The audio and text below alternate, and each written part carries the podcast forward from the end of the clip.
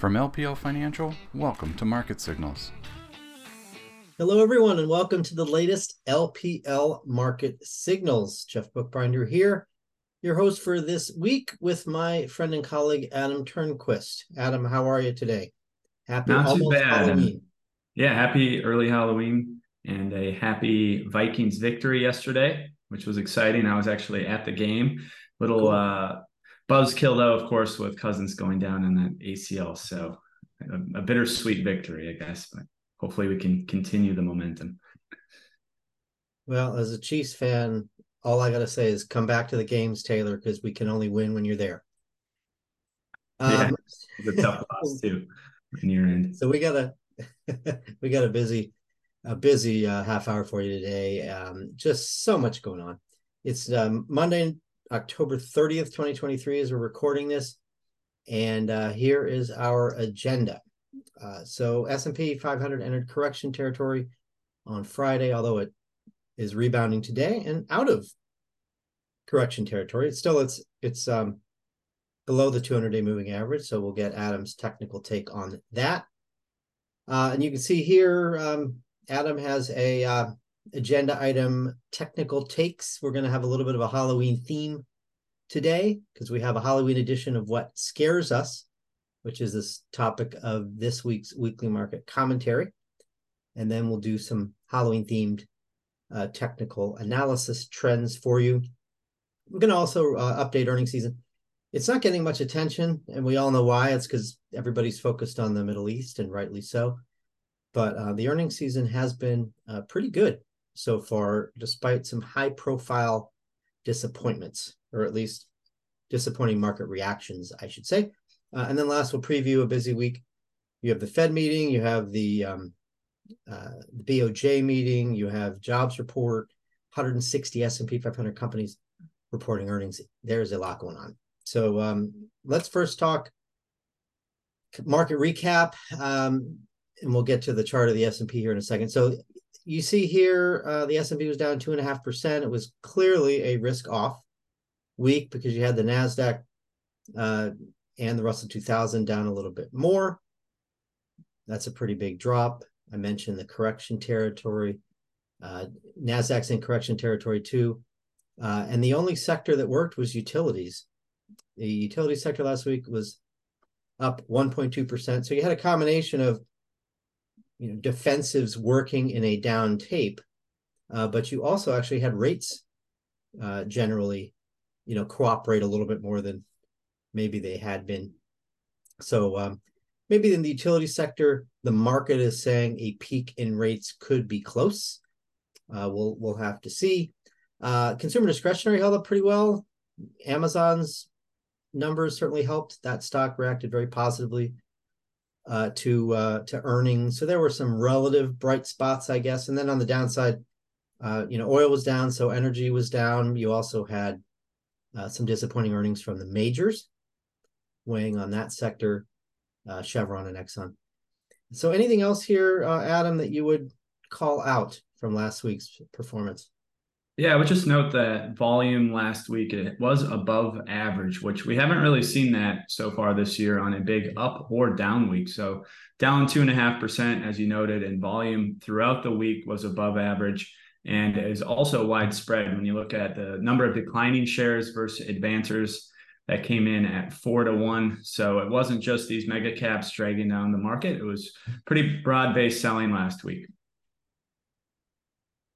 yeah, some of these breadth readings uh, that you've been talking about, Adam, don't look so so great.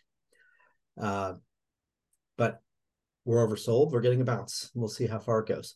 So um, turning to fixed income and commodities, you know, I mentioned that you know yields cooperated last week. That certainly helped utilities.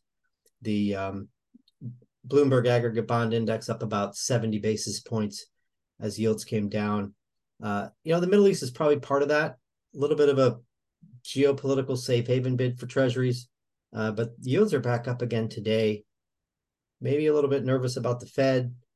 Maybe a little bit nervous about the Treasury refunding announcement this week. Right, we're going to see how much in treasuries the government's going to issue. That is a very big deal in this environment. We'll touch on that a little bit in a minute. Uh, so um, you know, good week for bonds last week, but uh, this week not not off to a great start. We still think yields are going to go down a little bit, but maybe not in the very short term as we work through uh, some of these supply de- um, demand uh, dynamics in the treasury market. Uh, so um, we're we're also going to do um, a little bit of a gold discussion here in a bit. But Adam, anything on the um, actually and oil? Anything on the commodity side uh, last week that uh, caught your eye? I thought it was interesting to see Treasuries finally capturing that safe haven bid, which is typical when you see volatility increase. Of course, gold has captured most of those flows, but we did see a report out of Bank of America that actually showed very sizable inflows into treasury funds last week, especially on the longer duration side. It was actually record inflows going into longer duration. So it does suggest some of that that panic is is spilling over into a rotation into actual treasuries this time. Yeah, and believe it or not, uh, Bitcoin has received a safe haven bid uh, as well. Certainly, we don't have a recommendation or any take really on that. But um, seeing gold, Bitcoin rally together clearly highlights the uh, demand for safer haven assets uh, in uh, in the marketplace. So thanks for that, Adam. Let's talk S and P. What does this chart tell you? Um, broke the 200 day, and at least as of Friday, we were in correction territory. Yeah, the big question right now is this a correction or something more? And I think technically you can still make the case this is just a correction you can see on this chart with the S&P 500 in the top panel, we've had consecutive lower highs and lower lows, finally breaking below that closely watched 200-day moving average last week. And technically, that's not a, a great setup, but when you look back historically, and we included this this data in our weekly market commentary as well, it's not as bad as it sounds. There's been 219 times the S&P's actually crossed below the 200-day moving average in forward returns after that, for example, 12 months later, you're up on average 7%, and about two thirds of the time you're higher. So a lot of the technical damage is already done. If you think about what the 200 day moving average really is, it's just obviously a simple moving average of the price over the last 200 days. And when you start getting below that level, a lot of that I think fear and da- that damage is already priced in. So maybe that's a, a good sign. I guess maybe a, a positive sign, at least as we have a lower bar going into earnings, just where the, some of that discounting has been. When we're looking at market levels here for this week, you want to keep an eye on 4,050. That's going to be a key support level for the S&P 500 to hold. That goes back to the April and May lows. And there's also a key Fibonacci retracement level that coincides right around that level so I think a potential logical spot for a bounce if we do get any further downside. We are getting pretty oversold. You can see in the middle panel here with the relative strength index near oversold levels. What really stands out here, though, is that we're actually seeing a momentum divergence, meaning RSI is making higher lows as price is making lower lows. We call that a positive divergence, a good sign overall when you're looking for a potential bottom. And then on the bottom panel, just how widespread oversold conditions are becoming. You can see about 25% of the S&P now oversold based on RSI. So I think you can you know make the case here we're we're getting close to a, a potential inflection point just based on the degree of oversold levels. Be great if the market this week can get above 4200 or even the the 200 day moving average right around 42, 41. So those are the levels I'm watching on the upside. I'll also point out that the um, you know the average correction once it gets down 10 is about down 15. So if you think we do that, it's clear that the upside is bigger than the downside, right? You've got uh, positive risk reward trade off there. and those pullbacks tend to or corrections tend to last, you know, two to three months. So um, you know, we could be kind of bumping around, uh, still not maybe establishing a firm uptrend um, when December rolls around, we'll have to see. But you would anticipate uh, nobody has crystal ball, but you anticipate the market, you know, being higher and getting through this correction, you know, at least by January, maybe at the latest, uh, based on the historical averages. So um, we're still constructive here in LPL research, and um, uh, you know, maintain new, our neutral equity stance, but are looking for opportunities to potentially uh, buy the dip. So let's now get into our um, Halloween theme. Got a little bit of this woven in here. Um, so the weekly market commentary this week is about what scares us, and um, you know one of the um, you know one of the things on this list is is the technical breakdown. So we you know we really covered that. Breaks below the 200 day moving average and corrections aren't really as scary as you might think when you look at the numbers. But what is scary is the geopolitical landscape. The market today, um, at least, is saying that this is going to be contained uh, to just um, you know Israel and Hamas. But there's already been a little bit of um, you know, let's say rockets fired back and forth between Hezbollah and Israel, uh, and in um, in Syria as well. Uh, tough talk from the U.S certainly tough talk from Iran. So um, the risk still there, as we're all aware that this thing could widen out. But at this point, our base case is that it remains contained. You know, tragic, devastating, scary, whatever words you want to use, but still contained. Um, you're seeing that with oil down today. Uh, as long as this war continues, and it's going to be a while, you're probably going to see stocks sell off on Friday uh, because people don't know what's going to happen over the weekend and they don't want to take risk uh, into Monday. So I think that's what we saw. You're probably in a period where Mondays do pretty well. Uh, next on this list is dysfunction in DC. We've got to contain the spending. You all know this. Um, and if you don't have a functioning government, then you certainly can't do that. It's going to take a while, you know, years probably, to really take meaningful action to control the deficit and the debt. But as interest rates rise, that becomes more expensive. So um, that is certainly on our list of uh, what scares us. Uh, the rise in rates, we'll show you the 10 year here in, in, a minute, and I'll get Adam's take on that. Um, I guess the last piece of news that maybe caused us to think um, we can't declare victory on rates yet is the the PCE ticked up a little bit on on Friday. Uh, the Fed's preferred inflation metric core personal consumption expenditures index. Uh, so the inflation battle's not over. Rents are still sticky. Um, and then you've got this treasury supply demand imbalance I mentioned. Uh, so rates could, you know, move back above five, stay there for a little bit, but we still think 475 should be the cap or the ceiling uh, as we move through this, um, you know, this period of uh, upward pressure pressure on rates. Uh, next, uh, tighter financial conditions. Actually, I'll show you a slide on that. And housing is just not affordable. Uh, so this is from uh, Jeffrey Roach, our chief economist. Um, if you, you know, we we know the Fed funds rate is you know a little over five. That's that's what the Fed is going to maintain um, on uh, Wednesday. No rate hike expected. Um, but if you take the San Francisco Fed, I guess creates a proxy index that factors in quantitative tightening, right? Selling bonds. Um, there's some other factors in this, but it comes up with like an effective. Uh, well, that's probably not the best choice of words, but um, sort of an implied proxy federal funds rate that takes into account other things besides just the actual uh, Fed funds rate. You see here it's over six, so the Fed's getting really tight, and or they're already tight, and they're probably not going to hike again because the economy is clearly uh, going to slow in Q4 and into 2024.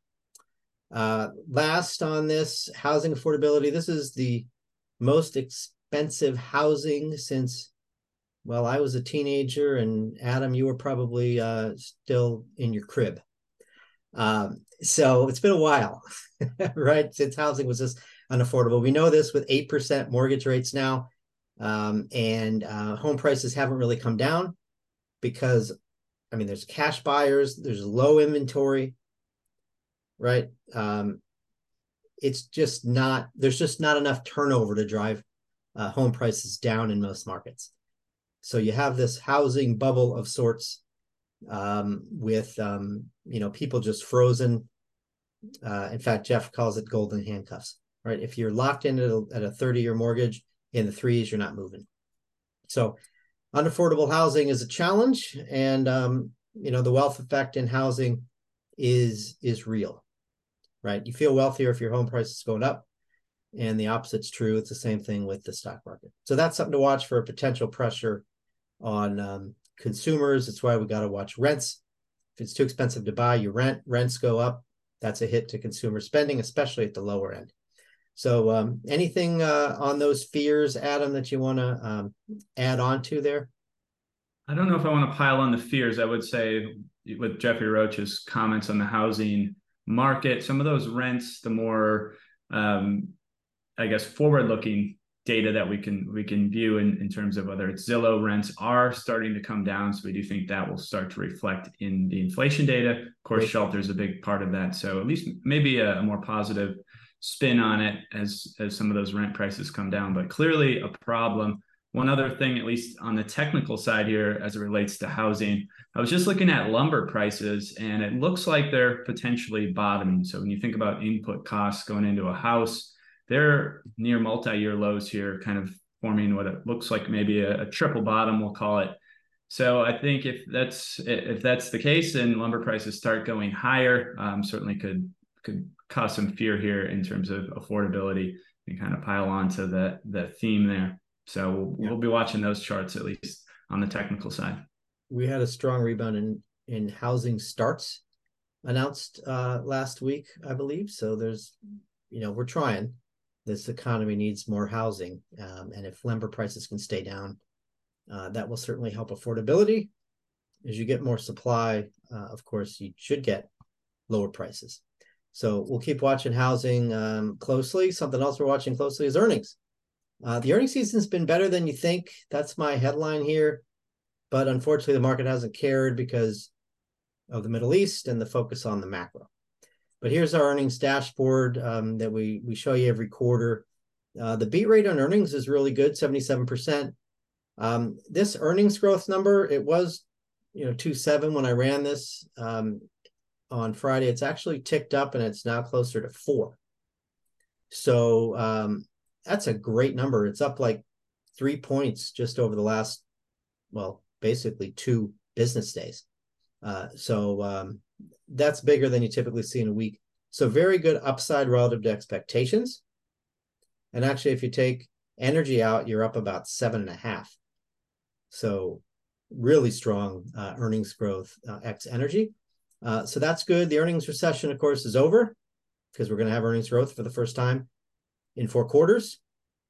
And then guidance, of course, is really a, a good barometer of how strong um, of an earnings season you're getting, and on that basis, we're we're doing pretty well. Um, it's not like last quarter where estimates actually rose, and I don't think Nvidia is going to save us again. We'll see. uh, the upside from Nvidia's numbers last quarter were so big that it basically moved the S and P 500 earnings uh, all by themselves um, meaningfully.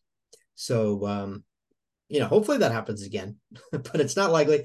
Uh, and uh, we're down 0.6% now in, in uh, forward estimates during reporting season. So that number will probably end negative, but remember it typically drops more than 2% uh, during earnings season. So we're going to call that a win as well.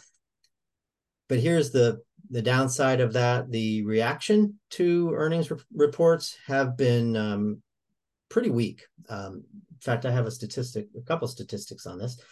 So the um, the average stock is down 0.7% on its earnings report.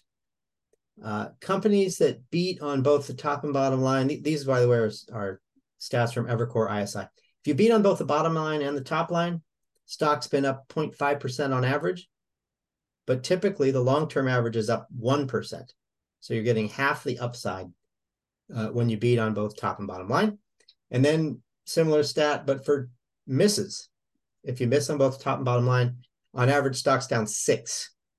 Historically, you're down three. So the um, the uh, the reactions have been more negative than they historically have been. So um, you know, bottom line, the market is not reacting to earnings results. It's really more of a reaction to, um, or let me say it this way: the generally solid results relative to expectations aren't generating the same market reaction that they normally do because the market's just too focused on the macro, really punishing misses and not getting too excited about beats. So um, this week is another week of um, you know heavy dose. We've got 162 S&P 500 companies, and uh, you know so we're a little over the well, as of Monday, we're a little over the halfway point. We got a lot more to go, including Apple. Uh, that one will get a lot of attention, of course, the largest stock in the S&P 500, although Microsoft is really close, kind of knocking on the door there. Uh, any observations from you, Adam, uh, on earnings season?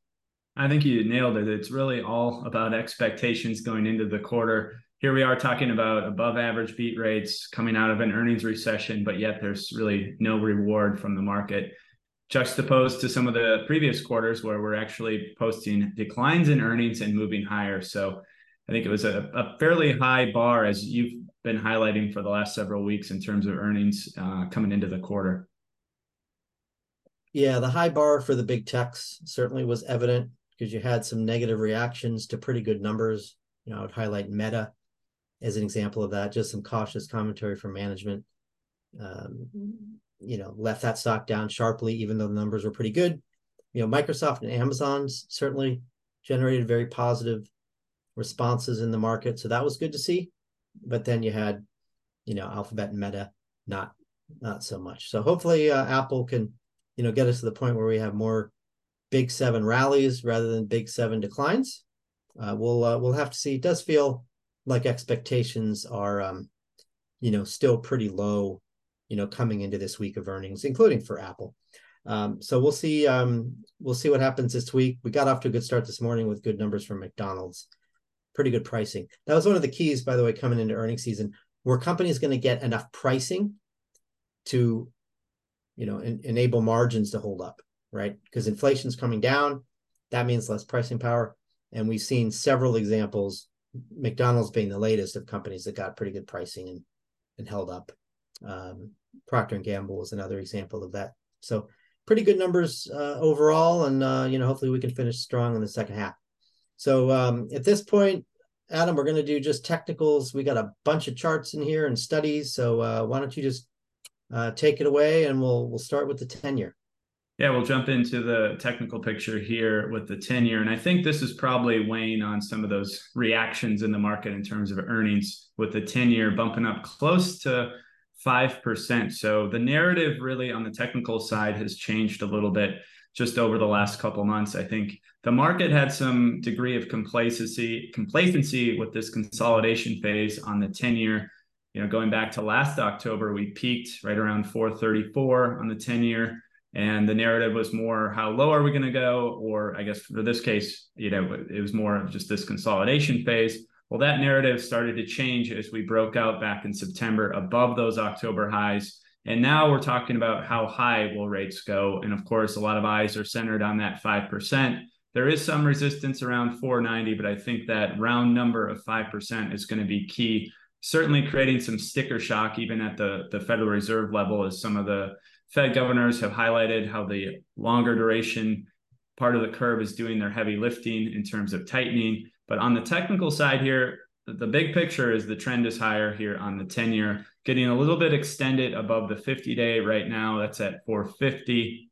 So, what we're looking for is any signs of stabilization or a top here on the 10 year. Can't really make the case right now. We're getting a little bit of a reprieve in momentum. You can see that middle panel is the MACD indicator slipping into a sell signal just over the last couple sessions, but we're in an uptrend. Sell signals I tend to discount a little bit with that indicator, but I guess we'll call it a, a good sign overall as some of that upside momentum has slowed a little bit.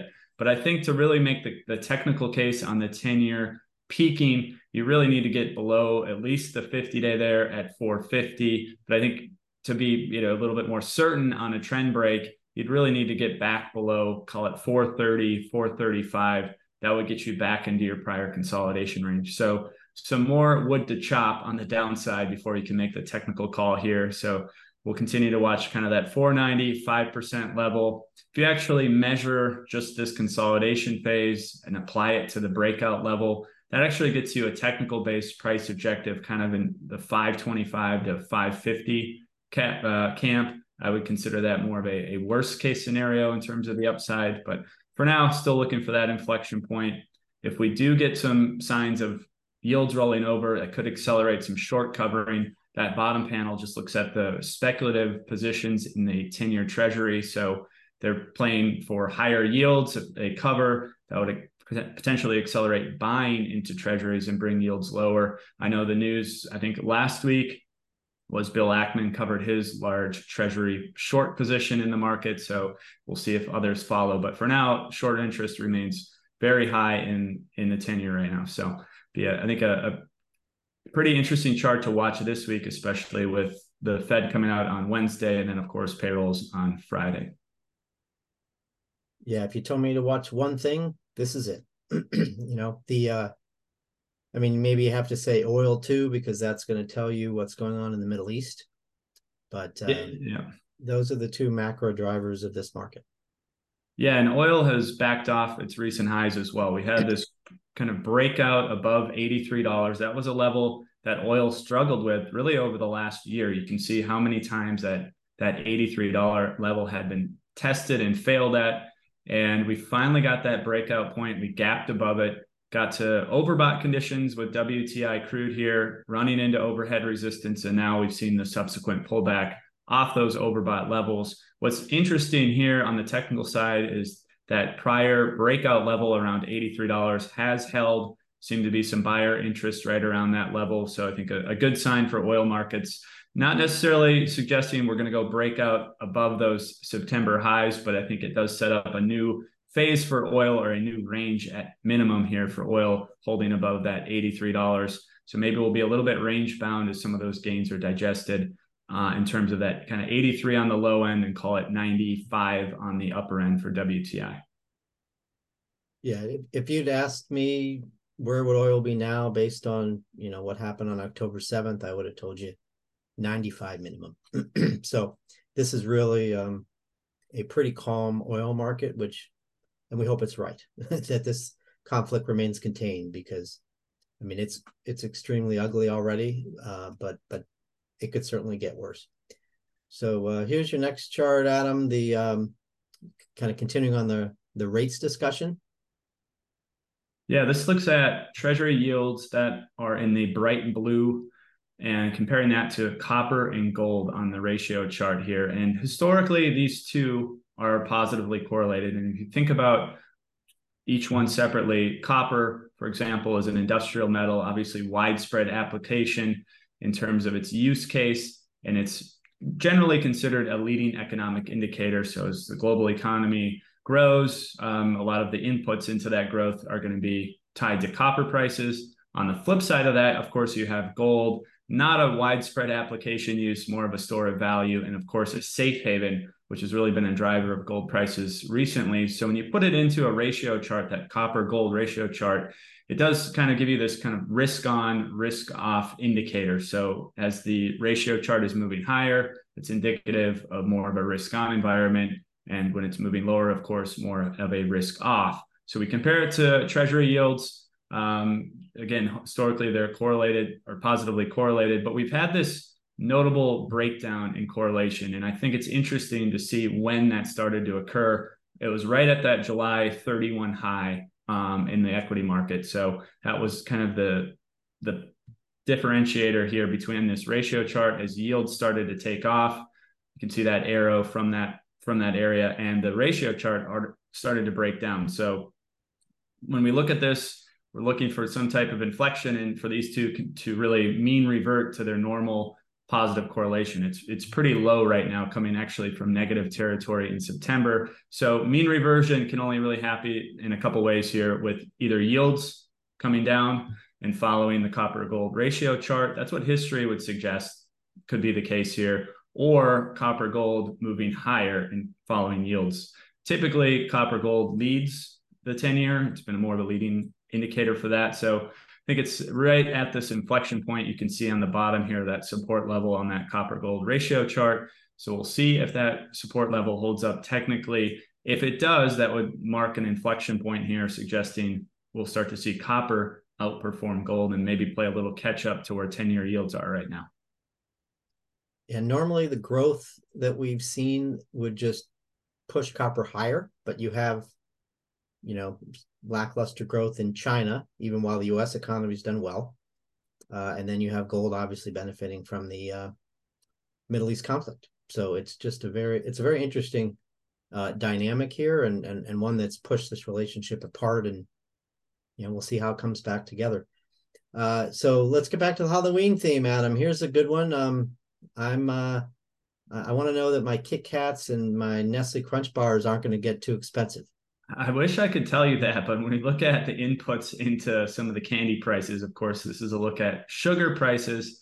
Certainly a little bit of a concern there for your your Kit Kat bars. You could throw cocoa into this mix too. That's breaking out to multi-year highs. But as we look at the copper setup here, we broke out from this what we call a symmetrical triangle, and now we recently made it to an 11-year high on sugar prices. So of course there's supply and demand dynamics that fuel that recent advance. And one of the big drivers right now is more on the supply side. So Brazil has basically had a major bottleneck in terms of their exports. They're actually the largest producer of sugar. So they're not able to, to really get sugar out of the country due to some bottlenecks at their ports. And then the other big sugar producer is India. They're actually the second largest, and they actually had an export ban. So they're no longer exporting sugar. There's restrictions on it just because of their they need their own internal supply within India. So that's really driving prices right now. And it looks like the, the path of least resistance here for sugar is higher. We see uh, an upside price objective here just based on the, the technicals around $33. So we could see some further upside there. And then, of course, further outperformance.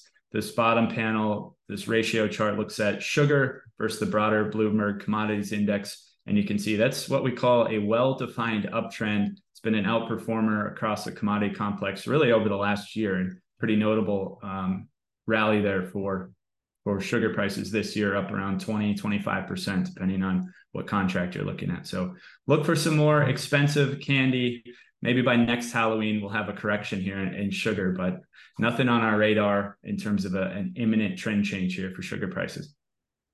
Hopefully, all of you bought your candy early because it's probably was cheaper before. Uh, all right. Well, thanks for that, Adam. Really interesting stuff. Let's keep moving. Um, here's some good news. Rising candy prices is not good news, but the start of the best six month period of the year for stocks is good news. Yeah, absolutely. We call this or some people call it the Halloween indicator. It's the, the reverse of, I guess, reverse, maybe not the best word, but we've all heard sell in May, go away. You can see that May to October window there up 1.6%. And now we're in the, the best six month period. You can see average returns for the S&P 500 from 1950 to year to date up 7%. So we are in that historically um, strong seasonal period. Of course, we're coming into November and December. That's a lot of those gains are generated during that period. That's the best two month return window for the S&P 500. So a much better seasonal setup here for the market over the next six months. I think that helps uh, at least alleviate some of the concerns that we've seen in the market, not necessarily tied to Halloween, but coming out of a, a pretty weak, uh, obviously a, a, very weak September and a underperforming October so far. So some positive news, I guess we'll call it for the Halloween indicator. Yeah, we're going to come into November with three month losing streak. The um, six months ending October will probably be flattish, even after the rally today. I don't think it's going to be, you know, any better than maybe plus one percent. So we have we haven't like pulled forward gains from that favorable period. Uh, so um, yeah, this looks like we're really set up well uh, to benefit from this pattern. We'll have to see. So um, busy week, as I mentioned up front, Adam. We just have a ton. I mean, it's yields is probably the thing to watch most closely because we have the Fed, we have the job market, you know, the payrolls, which is going to move yields potentially. Uh, you have the BOJ, which is potentially going to remove accommodation, you know, get tighter uh, and that can move yields. And then you have the Treasury refunding announcement, which is essentially going to tell us how much the, the government's going to issue in treasuries, which of course affects treasury prices by affecting the supply of treasuries. So this is just a monumental week for yields. So if we can get through this week without yields going above five on the 10 year, I think that will be uh, a major victory. The ISM is probably not a big yield mover, but uh, that is certainly an important report. Um, Jeff Roach tells me that he thinks that the job creation number will be somewhere in the 180, 190 range.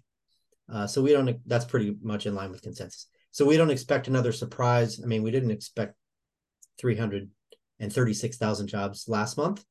But uh, a surprise this month is also unlikely. So look for kind of a cooler number. But we might get another 0.3% on the average hourly earnings. That's the wage number that the Fed watches so closely, big part of inflation. If you string a bunch of 0.3s together, you end up with 3.6% annual inflation on wages. That's tolerable, but it's not quite, you know, a Fed declaring victory kind of a number. So, uh, you know, hopefully we can mix in some 0.2s and end up, um, you know, closer to three than four. Anything here uh, strike you, Adam, is worth uh, highlighting other than what I just mentioned? The Fed meeting, of course, will be the, the big one outside of some of those other major economic reports out this week. And I think it's just with expectations really for no change in monetary policy. I think it will obviously all, all be about the, the presser following the, the FOMC decision. And it'll be interesting to see if the Fed cohesively makes any type of comment about the longer duration yields. I think that's started to be uh, started to be a narrative among some Fed officials. Be uh, interesting to see if that makes it into any type of policy statement for the Fed this week. Yeah, absolutely. So there's no chance, pretty much, in the Fed funds market of a hike uh, this week, but we do have about a 20% chance of a hike in December. So if that moves, you could see uh, a market reaction. Again, the, nobody expects the Fed to say they are done. That's just not how they operate. But if um, if there's nothing, if, if they don't say anything to move the market, uh, then that certainly could be uh, positive for stocks and for bonds. So we'll see. You know, just like this other news this week, there there are risks, but um, suffice to say, this is a big test, and if the market can get through this week, okay, and the conflict in the Middle East remains contained, then we think we can bounce right out of this sell off um, and continue the, you know, maybe not a bunch of days like today, Monday, but uh, certainly we think we can reverse these recent losses and and, and move higher. So um, looking forward to seeing some of this news come out. So with that, um, we'll go ahead and wrap. Thanks everybody for for listening to another LPL Market Signals. Thanks, Adam, for joining me and offering your thoughts on technicals and everything else. Uh, we wish Kirk Cousins well in his recovery and Taylor come back to Arrowhead. Everybody have a wonderful week. We will talk to you next week. Take care. This material was provided by LPL Financial, is for general information only, and is not intended to provide specific advice or recommendations for any individual. There is no assurance that the views or strategies discussed are suitable for all investors or will yield positive outcomes. Investing involves risk, including possible loss of principal. Any economic forecasts set forth in the podcast may not develop as predicted and are subject to change. References to markets, asset classes, and sectors are generally regarding the corresponding market index. All indexes are unmanaged and cannot be invested into directly. Index performance is not indicative of the performance of any investment. All performance reference is historical and is no guarantee of future results. All information referenced in the podcast is believed to be from reliable sources. However, we make no representation as to its completeness or accuracy. Securities and advisory services offered through LPL Financial, a registered investment advisor and broker dealer,